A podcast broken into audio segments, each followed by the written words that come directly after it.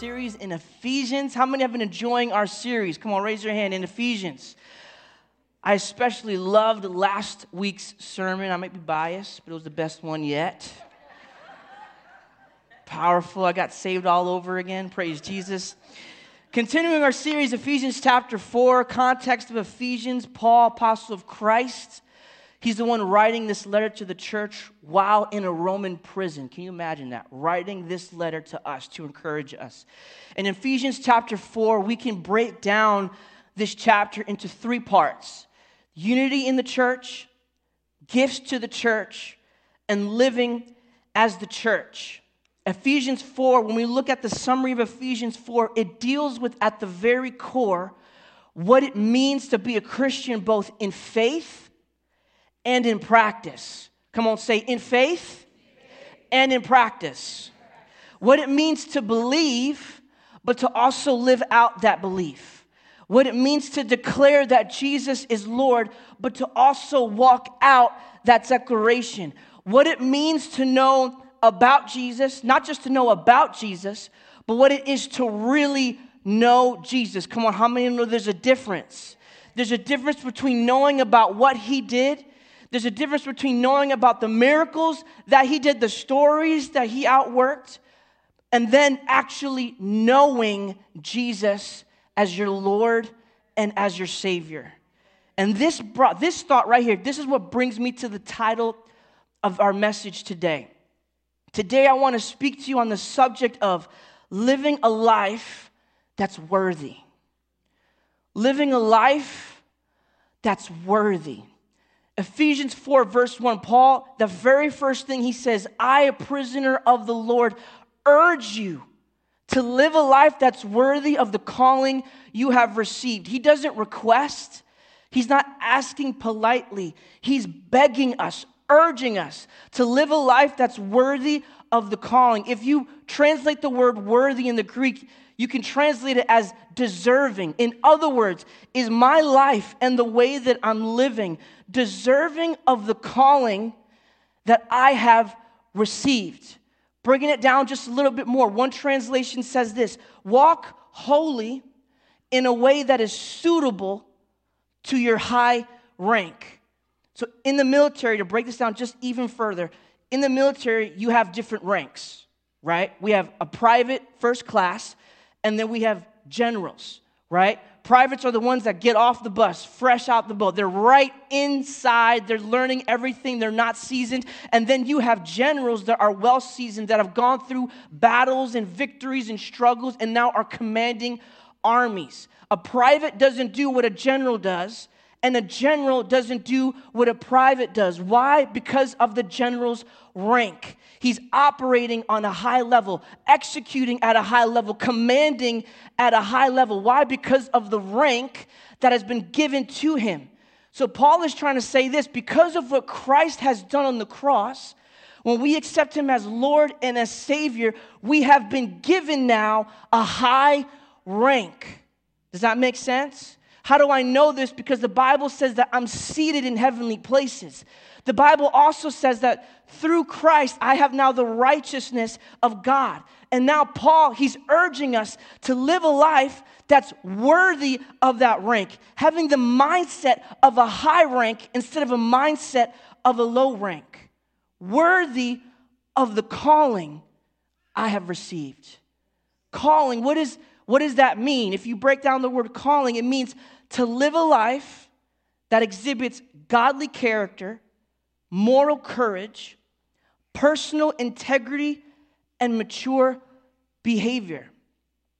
This is a universal calling. This isn't an option.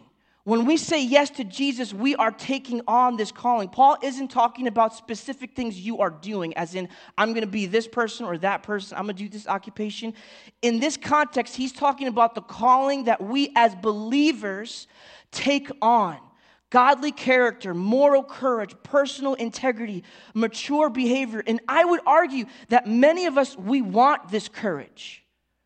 Many of us, I would argue, we want to live a life that's godly. We want to live a life with personal integrity and mature behavior. And the question remains how? How do we do this? because those are heavy mandates. It's not easy to live morally. It's not easy to have personal integrity, right? Especially in today's culture. So, how do we do this? Not just when we get pumped up in the church, but when we're out in the marketplace. How do we do this? And I believe in this passage of scripture, Paul gives us three very practical ways. Three ways to live a life that's worthy of the calling we have received. So, number one, how do we do this? How do we live a life that's worthy of the calling I have received? Number one, I make myself united to the church and in the church. Ephesians 4, verse 1 says, Therefore, I, a prisoner serving the Lord, urge you to live a life worthy of your calling. For you have been called by God. Always be humble and gentle. Be patient with each other, making allowance for each other's faults because of your love. Make every effort to keep yourselves united in the Spirit, binding yourselves together with peace. For there is one body, one Spirit, just as you've been called to one glorious hope for the future.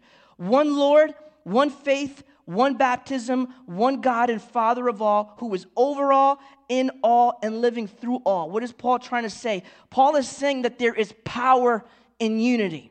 How many believe that? that there is power in unity, there is power in numbers. There's power when we decide to not just come to church, but to stay in church.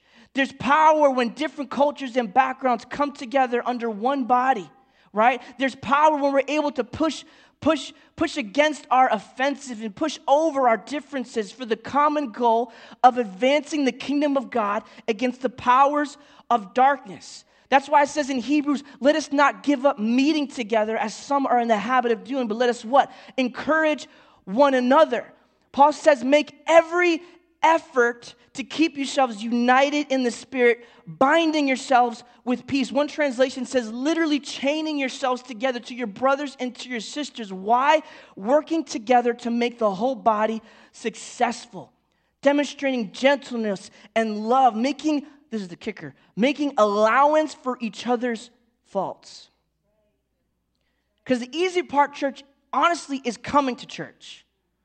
That's essentially the easy part. You know what's hard?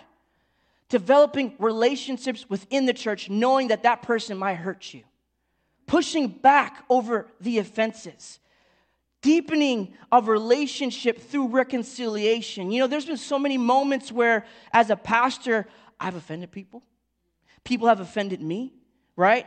But when we have those heart to heart conversations, when we have the courage to go up to someone and say, hey, this offended me or this hurt me, I can attest to the moments that from those hard conversations, reconciliation happened. Relationship got deeper and got stronger.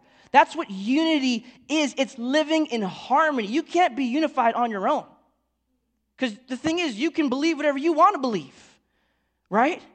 Unity is when you have harmony with other people, right? So, as a person that sings harmony, right, is different notes that are played or sung together to make one sound.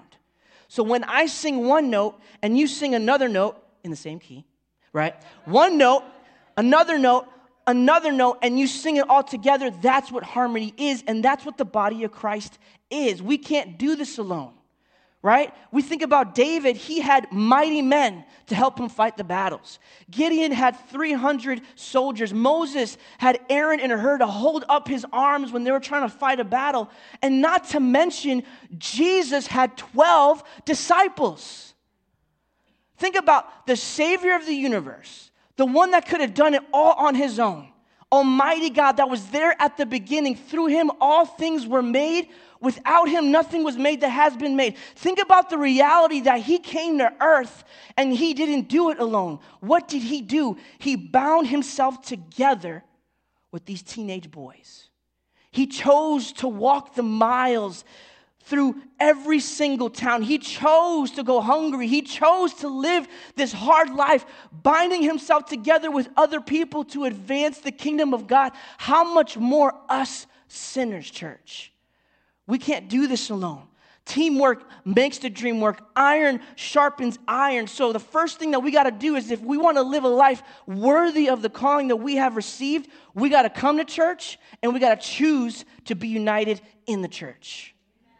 Be united in the church. What does it mean to be united? Simple. Be humble, be gentle, be patient with other people, making allowance for their faults because of our love for each other. Long suffering. Say long suffering. But say with a smile, long suffering, right? There's a joy in the long suffering. Number two, how do I live a life that's worthy of the calling I have received? I make the decision to serve with a purpose. Verses 7 to 16 paul he talks about the special gifts each one of us has given because of the generosity of christ right? All of us have special gifts. You can do what i can't do. I, I can't do what you can't do right? We're all unique right? But then he goes on to say that there are specific gifts given to the church and this is what it says verse 11 now these are the gifts christ gave to the church apostles prophets evangelists pastors teachers their responsibility is to equip God's people to do his work and to build up the church, the body of Christ. So, my responsibility as a pastor is to equip you to do what? His work, right? To equip you to do his work. So, you might be wondering okay, cool, what is that? What does it mean to do his work? And I think the bigger question that you need to ask yourself is instead of saying, What do I do? ask yourself, what's in your hand right now? What's in front of you right now? Colossians 3:17 says, "Whatever you do, whether in word or deed, do it all in the name of Jesus, giving thanks to God the Father through him." In other words, God is saying this, do with excellence what's in front of you. Because as you do with excellence what's in front of you, I'm going to start transforming things on the inside of you to prepare you for what's ahead. Does that make sense? Is that ringing true with anybody? So, in other words, if you're a student in college, if you're a high school student, if you're in the occupation that you studied and went to school for, whatever career choice you're in, everyone, every age right now has something in front of them that has been placed. And the choice that we need to make is am I going to give this half hearted or I'm going to give it as unto the Lord? Doing with excellence, serving with a purpose. A perfect example of this is David. Let's just think about David's story for, for, for a moment. 1 Samuel chapter 16, he's anointed king of Israel as a teenager by the, the prophet Samuel, anointed as king of Israel. The next chapter, where do we see David? We don't see him on a throne. We don't see him leading armies. We don't see him executing kingly tasks. Where do we see him? We see him literally carrying cheese to his brothers. Carrying cheese. Pastor Greg preaches like one of my favorite sermons on this, carrying the cheese. If you haven't seen it, listen to it. It's the bomb. Carry cheese, right? That's where David is. And because he chose to honor his father's requests of carrying the cheese to his brothers that didn't even believe in him, in that transaction, he hears the outcry of the Philistine giant, mocking the Lord and mocking the Israelite army. And it says in the Bible that this, it was like this righteous anger dwelled up on the inside of David, and by the power of God, he goes up to that Goliath and slays him with a stone. And many of us might know the story from that point on. David takes one step further into the destiny that God had for his life. How many of us, what am I trying to say is this? How many of us are anointed to do amazing things for the kingdom of God, but we're missing it because we're not willing to carry the cheese? What's in your hand right now? What has God placed in your hand that you can do with excellence as unto the Lord? And this is one thing that Pastor, Pastor Greg has said. I'm going to paraphrase the quote, but he says this Carry the cheese to where it needs to go, and the cheese will carry you to where you need to go. In Jesus' name. Serve with a purpose. And as each part, verse 16, as we're going on in Ephesians, as each part does its own special work, it actually helps the other people grow so that the whole body is healthy and growing and full of love. So when you serve with a purpose, it actually helps me serve with a purpose. Never underestimate the power of your good attitude. Never underestimate the power of your faithfulness, the power of your drive, because it's contagious. And when we're all working in harmony, united, serving with a purpose, doing what we're called to do, man, we can shake the kingdom of hell on this earth. Come on, do you believe that? That we can't do this alone. And when we serve together, united with a purpose, anything is possible. And what's so much, what's, what's, what's so beautiful is that not all of us are called to do the same thing. Just imagine if you were to go to a hospital and all they had was heart surgeons, right? As amazing and as incredible as that field is, there are people that have other needs. There's people that need to get operated on their brain. There's people that are coming in with broken legs and arms. There's people that have different needs. And all of us in this room, God has given us special abilities that's different and unique from everyone else because there's people out there that need what we have on the inside. And when we accept that and we stop comparing ourselves and saying, man, I wish I had that gift or I wish I had that gift. And when we accept what God has given us, we live a fulfilled life. We live the life that's worthy of the calling. We live with a purpose. Not all of us are called to do the same thing. We are all called to be the light of the world. As simple as that. You might get confused on what am I supposed to do? Be the light of the world. But yeah, I'm, I'm doing something that I don't like to do. I'm working here, I'm doing this, I'm still in school. Be the light of the world. Why? Because the Bible says, let your light shine so that they may see your good what? Words? Action? No, deeds, that they may see your good deeds and praise your Father in heaven. We can't be preaching and telling our people and coworkers, man, Jesus loves you, has a plan for you, the perfect gift of salvation, but we show up late we don't get the job done. Our work ethic is lacking. We have bitter attitudes. When we serve with a purpose, we wake up every morning with the mindset of God, my day is your day. This is the day the Lord has made. I will rejoice and be glad in it. Doesn't matter where I am, God, you have placed me there because I believe you order my steps. So, therefore, if you order my steps, I'm here for a reason. And if I'm here for a reason, then there must be someone that needs to hear of the gospel not just through my words, but through my deeds. Serve with a purpose. Let your light shine so that they may see your good deeds and praise your Father that is in heaven. So, how do I live a life? Number three, that's worthy of the calling I have received. Right? We talked about being united in the church right? United to the church and in the church. We talked about serving with a purpose. And number three, lastly, how do we live a life that's worthy of the calling? I make Jesus the Lord of my life. I make him the Lord of my life. Verse 17 to 31, Paul gives specific instructions on how to live as children of the light. Verse 17.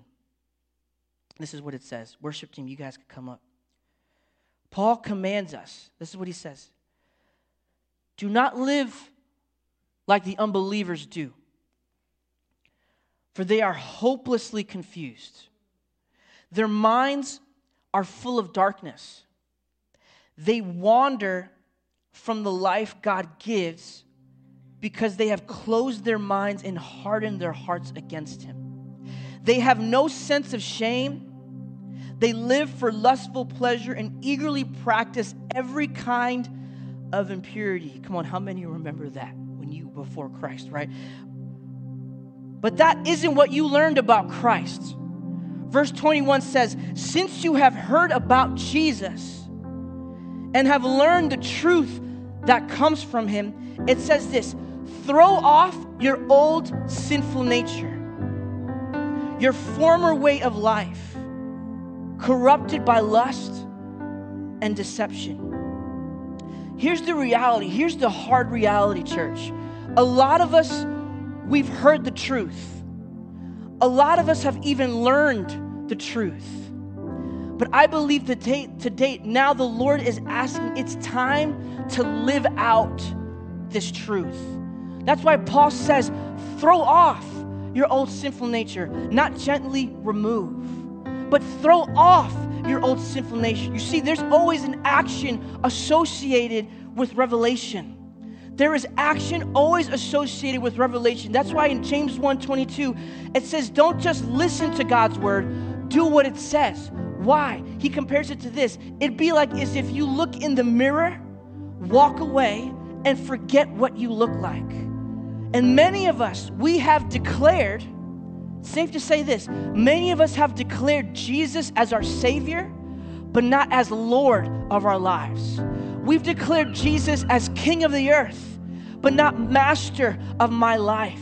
We've allowed him to come into the vehicle of our life, but he's the passenger and not the driver. Jesus being Lord of your life means that he makes the final call. He makes the decisions. He dictates what you do, what you say, how you speak, what you listen to, what you watch, the people that you hang out with. When He's Lord of your life, we give Him full submission, not over the things we want Him to take away, but over every aspect of our lives. Is He Lord of your life? It says in verse 23 instead, let the Spirit renew your thoughts and attitudes. Put on your new nature created to be like God. Your new nature. Let's just let that simmer for a second. To be like God. We throw off the old nature, we put on the new nature that's what created to be like God. That's a very heavy statement. Created to be like God because who is God? It says that He is truly righteous and He is truly holy. Righteous and holy. Holy means dedicated, consecrated, set apart, right? That's what holy means. And when we look at God's nature, we cannot forget that God is holy, that He's holy right? We can't forget, and this is my concern, we can't forget in the midst of receiving His mercy and His grace that He is holy. Church, this is the same, let's, let's just do some history right now. This is the same God that told Moses, No one can see my face and live. This is the same God that right now the four living creatures, day and night, are flying around the throne of heaven saying, Holy, holy, holy is the Lord God Almighty. This is the same God that Isaiah the prophet, when he had a vision of the Lord, he says, I saw the Lord seated high and lifted up. The train of his robe filled the temple, and I saw these creatures singing, Holy, holy. And he says this, Woe is me, for I am a sinful man right? Because when he was in the presence of perfection, he realized the imperfection of who he was. This is the same God, church, that the author of Timothy describes as immortal and unapproachable light. This is the same God that the disciple John, when he had a vision of Jesus, said, Man, his hair was as white as snow. His eyes were like fire. His feet were polished like bronze. His face was like the sun. His voice thundered like roaring waters. And it says that when he saw him, he fell at his feet as if he were a dead man. Guys, this is the same God that changeth not. And he requires us as believers to be holy as he is holy. That's why it says in the Psalms, Who may ascend the hill of the Lord? Those who have clean hands and a pure heart, who don't trust in idols, who don't swear by false gods. And there's been so many moments in my life that God has challenged me in this. Be holy as I am a holy. He'll put, put, literally, I feel his prick. Hey, Chris, I don't want you watching that. Be holy as I am holy. Hey, Chris, I don't want you listening to that. Be holy as I am holy. And I wonder how many times we have neglected that voice because we're saying, Oh, I'm covered by grace, I'm covered by mercy, but we forget the reality of His holiness, church. He's holy. We can't forget the holiness of our God and who He is. And it's not that He's trying to He's not trying to take your fun away. He's trying to show you that there is a better way. There's a life that's more fulfilling, and you're trying to find it, and you're trying to fill your life with things of, of no purpose, of no value. And God is saying, Do you trust me enough to obey? Do you trust me enough to put that new nature on? Trust me.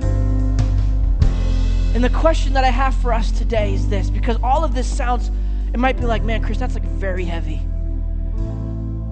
To live a life that's holy, Chris, I don't know if I can do it. And my question to you today is this Have you encountered the living God? Because the byproduct of encounter is transformation. The byproduct of encounter, it's surrender. When you encounter the living God. I'm not talking about just feeling good on the inside and getting, I'm talking about being hit by the presence of the living God, where you walk out of here changed and transformed, so much so that you don't have to say one word, but people that don't know Christ will look at you and say, Man, there's just something about you that's different. I'm talking about that type of encounter. I'm not talking about how many times you've come to church, how many verses you know, how well you know the latest song on CCM. I'm talking about do you know the living God? Have you encountered the presence of the holy God that has changed you from the inside out? I mean, that's why the disciples, they left everything.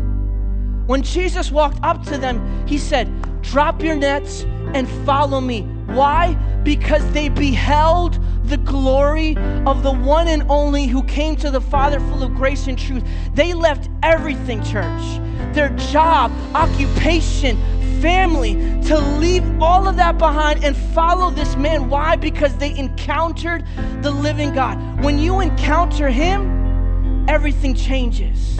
Everything changes.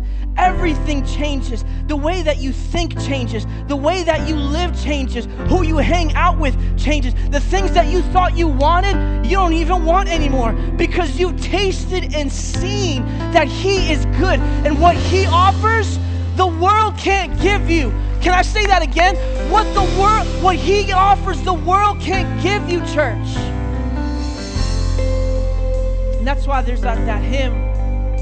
Don't worry, I'm not gonna make you play it. There's that hymn that says, Turn your eyes on Jesus, look full in his wonderful face, and all of these things that you thought you wanted, the worries of this life, everything grows strangely dim in the light of His glory and His grace. In the light of His glory and His grace, when you fix your eyes on Him, church, that's how I want to live my life. Paul urges us live a life worthy, worthy of the calling, worthy of the calling that you ever see. He wants you, the reason why He's urging you is because He wants you to understand that the life you could have if you give your all to Jesus, it'll change you forever. That, that is why Paul, like, think about this. Hold on a sec. That is why Paul is writing this letter in a prison cell. If I'm in a prison cell, the last thing that I'm thinking about is you. I'm thinking about how am I going to get out of here? I'm looking around. It says the commentators will say this that he was most likely chained to a Roman soldier as he's writing these letters. I'm looking at that Roman soldier and thinking about what can I sharpen to get this guy off of me so I could get like my mind is not anywhere near trying to incur, but yet we find Paul in the darkness of a prison, most likely beaten, most likely hungry, writing and urging us to live a life worthy of the calling. It's like as indirectly Paul was saying, when you give your life to Jesus, when you say yes to Jesus, when He is the Lord of your life, it doesn't matter what prison you might find yourself in today. It doesn't what report comes to you, what your bank account says.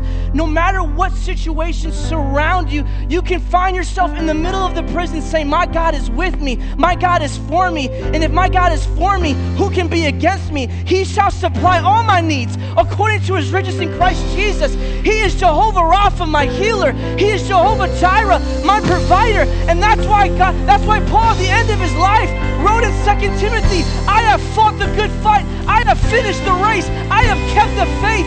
And now awaits for me a crown of righteousness.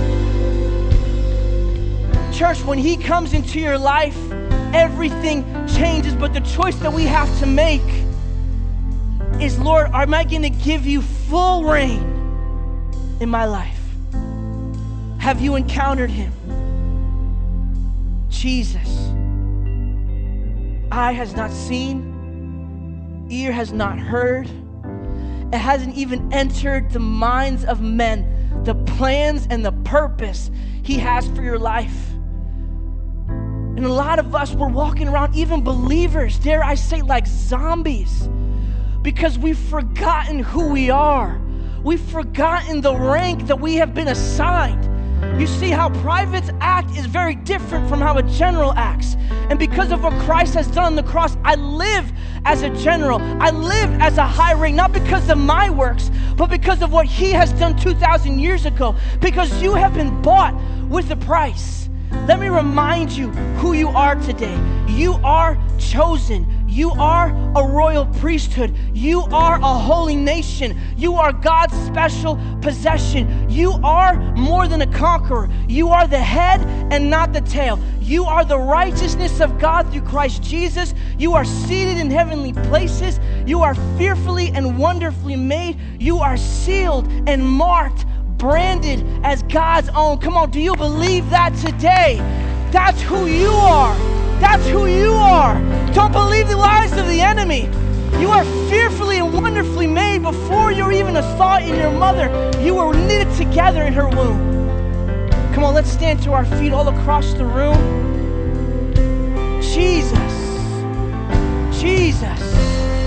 Lord, remind us who we are today. Remind us who we are as we as we leave this place and go into our Mondays. Remind us we are today. In the name of Jesus. Every head bowed, every eye closed. Pastors in the room, prayer team, if you guys can make your way to the front. I want to give an opportunity right now. Every head bowed, every eyes closed. No matter who you are right now, whether you've never accepted Jesus as your Lord and Savior, or maybe you've been just coming to church, but you haven't encountered Him yet. I want to give you an opportunity right now to make that decision. So, every head bowed, every eye closed. If you want to make Jesus the Lord of your life, if you want to make the decision today to say, Yes, Jesus, I want to live a life that isn't just going day to day with no purpose. I want to live a life that's worthy of the calling that I have received. If that's you today, shoot your hand up right now in the name of Jesus. Lift up your hand, hands all across the room. Hands all across the room. You want to live a life that's worthy of the calling. You want Jesus to be the Lord of your life. So, all of us, let's repeat this prayer Heavenly Father, in Jesus' name,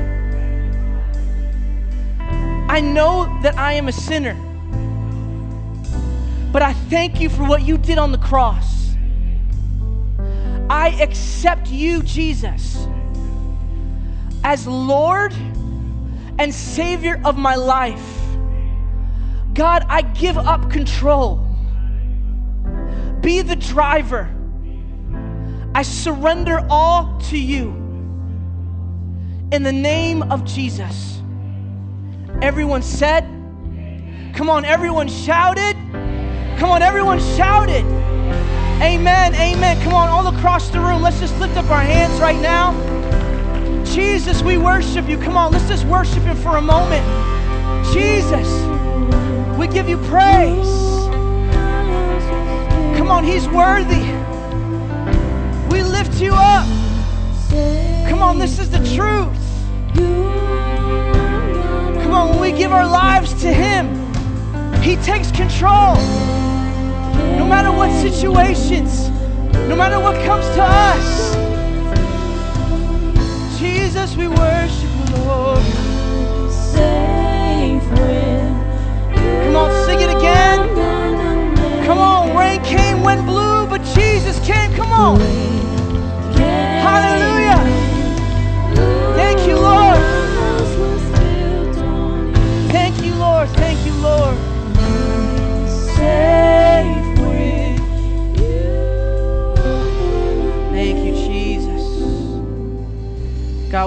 Thank you for your presence, Lord.